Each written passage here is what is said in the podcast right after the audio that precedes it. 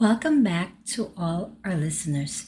And today we are going to do another devotional to start your week off. However, before we start, let us all close our eyes and go to a prayer. Our heavenly, amazing Father in heaven, thank you, Lord, for another day you have given us. Lord, thank you for another devotional. And Lord, give me the words that you want me to speak so that I can speak into their minds, hearts, and soul. May they hear your message and through my voice that it comes from you, not from my own. Thank you, Lord, and we bring back all the praise and glory. In Jesus' name we pray. Amen. If you remember in our last devotional, we talked about the Samaritan woman, where if you haven't gotten a chance to hear it, I urge you to please go back and hear it. God have an amazing, wonderful, powerful message to share with you. Now, I just want to read a little bit from the last part of our devotional before we transition to the new story that we're going to read. So, I want to start in John 4, chapter 39 to verse 41. Many Samaritans from the village believed in Jesus because the woman had said, He told me everything I ever did. When they came out to see him, they begged him to stay in their village, so he stayed for two days long enough for many more to hear his message and believe. Then they said to the woman, Now we believe not just because of what he told us, but because we have heard him ourselves. Now we know that he is indeed the Savior of the world. That is just so amazing, isn't it? A testimony of the women and the entire village believe and they beg Jesus to stay. So what happens after he left the place? Now we go on to our new devotion. At the end of two days, Jesus went on to Galilee. He himself had said that the prophet is not honored in his town hometown. Yet the Galileans welcomed him, for they had been in Jerusalem at the Passover celebration and had seen everything he did there. As he traveled through Galilee, he came to Cana, where he had turned the water into wine. There was a government official in nearby Capernaum whose son was very sick. When he heard that Jesus had come from Judea to Galilee, he went and begged Jesus to come to Capernaum to heal his son who was about to die. Jesus asked, Will you never believe in me unless you see miraculous signs and wonders? The official pleaded, Lord, please come now before my little boy dies. Then Jesus told him, Go back home, your son will live.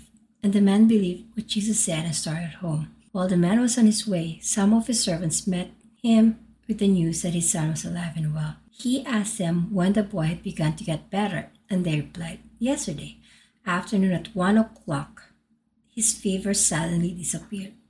Then the father realized that that was the very time Jesus had told him, Your son will live. And he and his entire household believed in Jesus. This was the second miraculous sign Jesus did in Galilee after coming from Judea. Isn't that an amazing story? For our devotional, I want to talk about the different perspective that we can learn from this story. The first one that I want us to look at is the perspective from the crowd. As we have known from the story that we just talked about, in Samaria, people believe. They did not believe just because they heard the woman share it with them, but that helped and God definitely used her. But they believe in Jesus because they heard him themselves. So they were in the crowd and they heard Jesus.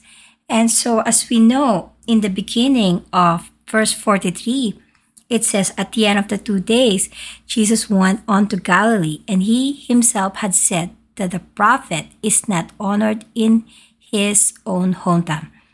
Yet the Galileans welcomed him, for they had been in Jerusalem at the Passover celebration and had seen everything he did there. So as he traveled through Galilee, he came to Cana, where he turned the water into wine. And then there was a government official nearby Capernaum whose son was very sick. And so Jesus is always surrounded by by people, proud people who have seen him do miracles or people that want to be healed and follow him. And in that place there is a nobleman. So what is a nobleman? The nobleman in today's story was probably a royal official in Herod's Antipas court. which is the son of the Herod that was king of the Jews when Jesus was born, and the man had traveled all the way from Capernaum to see Jesus. So now we talk about the crowd. Now let us, I want to say a little bit something about that. So basically, there's a crowd that is there because they want to see miracles, because they've heard about the miracles. And you know, the saying, and we've heard the saying, to see is to believe. So they want to see it for themselves. Unlike Samaria, they believe what they heard. Hearing, seeing and hearing Jesus is enough for them. But for this group of people, they want to see the miracle. And like I've mentioned, a nobleman is like a politician. He have a lot of power. So he's also surrounded with people probably around him. So these are the crowd. And this is the perspective of the crowd that was around him at that time is the crowd wanted to see if this Jesus, if Jesus is real and he can really perform miracles. Now let us look in the perspective of this nobleman. So we talk about who he is. But being a nobleman, he realized something. And what he realized is no matter how rich he is, no matter how much power he possesses, it doesn't matter because at the end of the day, he is only human. And power and money and anything he has, he got nothing because he is only human. He can only do as much as humans do. And he went to the doctor. His son doesn't have like a cold or something simple that could go away in a few days. His son's about to die. And he heard that Jesus is there. And if you were a parent, I am a parent. And when my children, one of my kids gets sick, you worry about it. So he is not, he went to see Jesus in a humble heart, not as a noble man, not with pride, but he went with humility because he came not as a nobleman, but as a dad who loves his son. A dad who loves his son that will travel a long miles. He, in fact, traveled 15 miles, 25 kilometers, and if you convert it, it's 15 miles. Not, not the kind of transportation we have right now.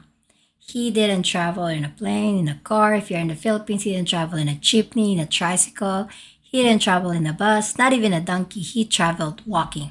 That is as far as I know. This is how much a dad loves their son. Like as a parent, we love our kids. We will do everything in order for our children to be well. And he heard Jesus is coming and Jesus is here. The doctor said there's no more hope. Probably gonna be dying soon.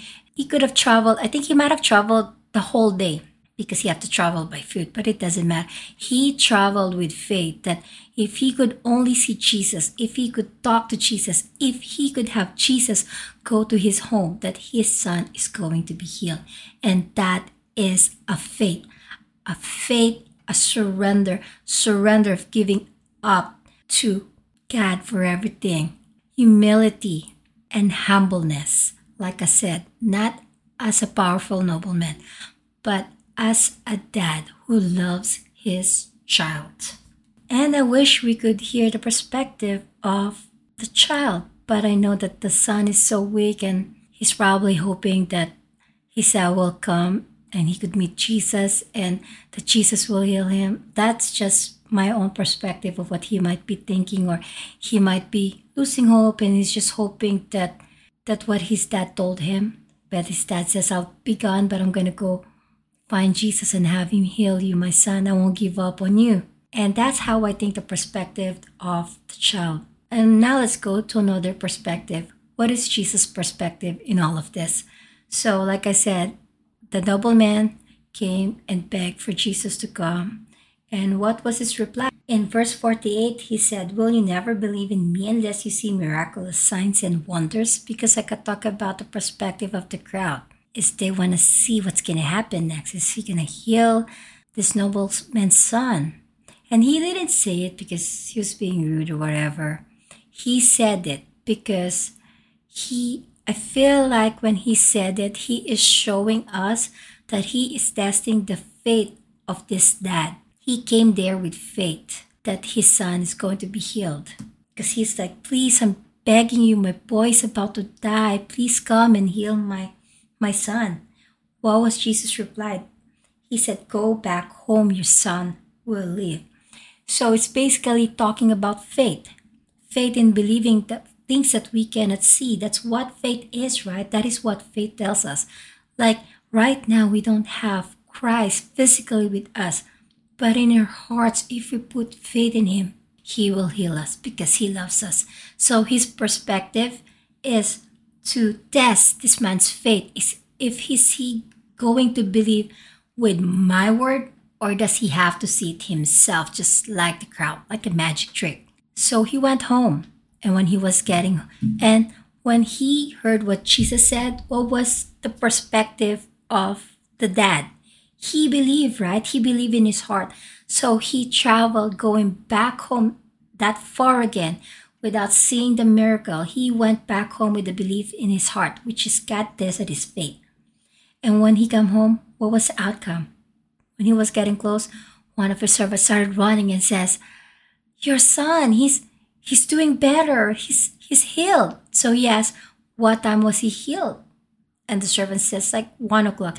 And he remembered that's the exact hour. That is the exact moment. That is the exact time that god said go home and your son's alive. Your son will live. Jesus loves you. Everybody accept miracle sadly no because some people have blinders on. They see but they do not believe. What was the reaction? Oh that's not real. It's a magic trick. It's it's from the enemy. It's from satan. He's not he's he's not real. He's just trying to trick us. Because they let the enemy blind their eyes and their hearts to seeing what's right in front of them i talked to you about the crowd the crowd that only wants to see the miracle you have to remember jesus is not a genie you don't just make a wish and he'll grant it. If it's good for you, he will give it. But if it's not, he's not going to grant it. He is not a vending machine that you could just put coins and it'll give you all the unhealthy things you want. I can give you anything. It could be good or bad. But God has a plan for your life. God loves you. Now, my question is what perspective are you looking at? Are you looking at in a perspective of the crowd? Are you looking in a perspective of the dad can you place yourself in in the position that dad was that he is believing in all his heart that god will heal his son and how about the perspective that jesus has in your life when he tests you when you're in the middle of the fire when you're in the lowest when you were hurting when you were sick when you feel like there is no more hope, are you going to pass that test of faith? Are you going to believe in Him and pray and say, Let your will be done, not my will? We have good plans for our life, but guess what? God has a better plan for your life. God loves you. And now let us go and pray. Let's close our eyes and pray. Thank you, Heavenly Father in heaven, for this wonderful day that you have given us. Lord, we give you up the praise and glory. Lord, thank you. Keep our eyes and hearts focused on you, dear Lord. May we be like this, this dad that have that, that showed a great faith. May we surrender all that we are, the pride, the hurt, the pain. Lord, I don't know who's listening, but I know somebody is hurting. Somebody is hurting because they're in the middle of the storm. Somebody's hurting because they're in so much pain. Lord, please lay your hands on them. Please heal them. Let it your will be done. You are the greatest physician. Your favorite word is the word impossible. Heal them, dear Lord. Heal them. May your love and your grace please heal heal them from from the pain that they're feeling, from the sickness, Lord, be with them if they're in the middle of the storm. Thank you, Lord. Thank you, Lord, for using my voice to share your message. And we lift you up all the praise and glory. In Jesus' name we pray. Amen. Thank you for listening. And after this devotion, you're going to be hearing some devotional on being grateful because this is the month to be thankful for, right? You're also going to be hearing testimony from real people of how God amazing is. Stay tuned because the next testimony or that you're going to be hearing are healing that happen in people's lives right now. So I can show you that what the Bible says, what Jesus did, he is still doing right now. And also, one more announcement is we're going to be having a live stream with Josh Marsengale. I did an episode with him before about the supernatural encounters with Jesus. So if you want to be a part of it, feel free to send us a message so I could send you a link so you could have that privilege of meeting him and ask him a question. And so we could also hear your supernatural encounters with Jesus. Thank you and enjoy the beautiful music from our Spotify sponsor. And always remember to come to Jesus daily.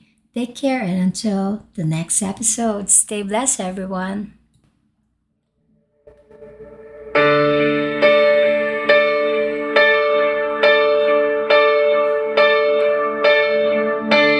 Everybody falls sometimes. Gotta find the strength to rise from the ashes and make a new beginning. Anyone can feel the ache. You think it's more than you can take, but you're stronger, stronger than you know. Don't you give up now. The sun will soon be shining. You gotta face the clouds to find the silver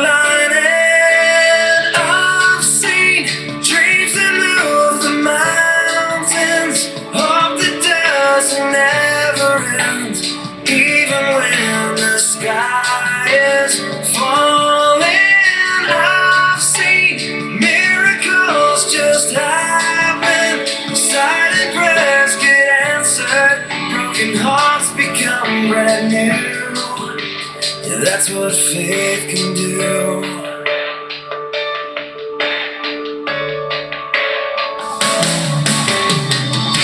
It doesn't matter what you've heard. Impossible is not a word. It's just a reason for someone not to try.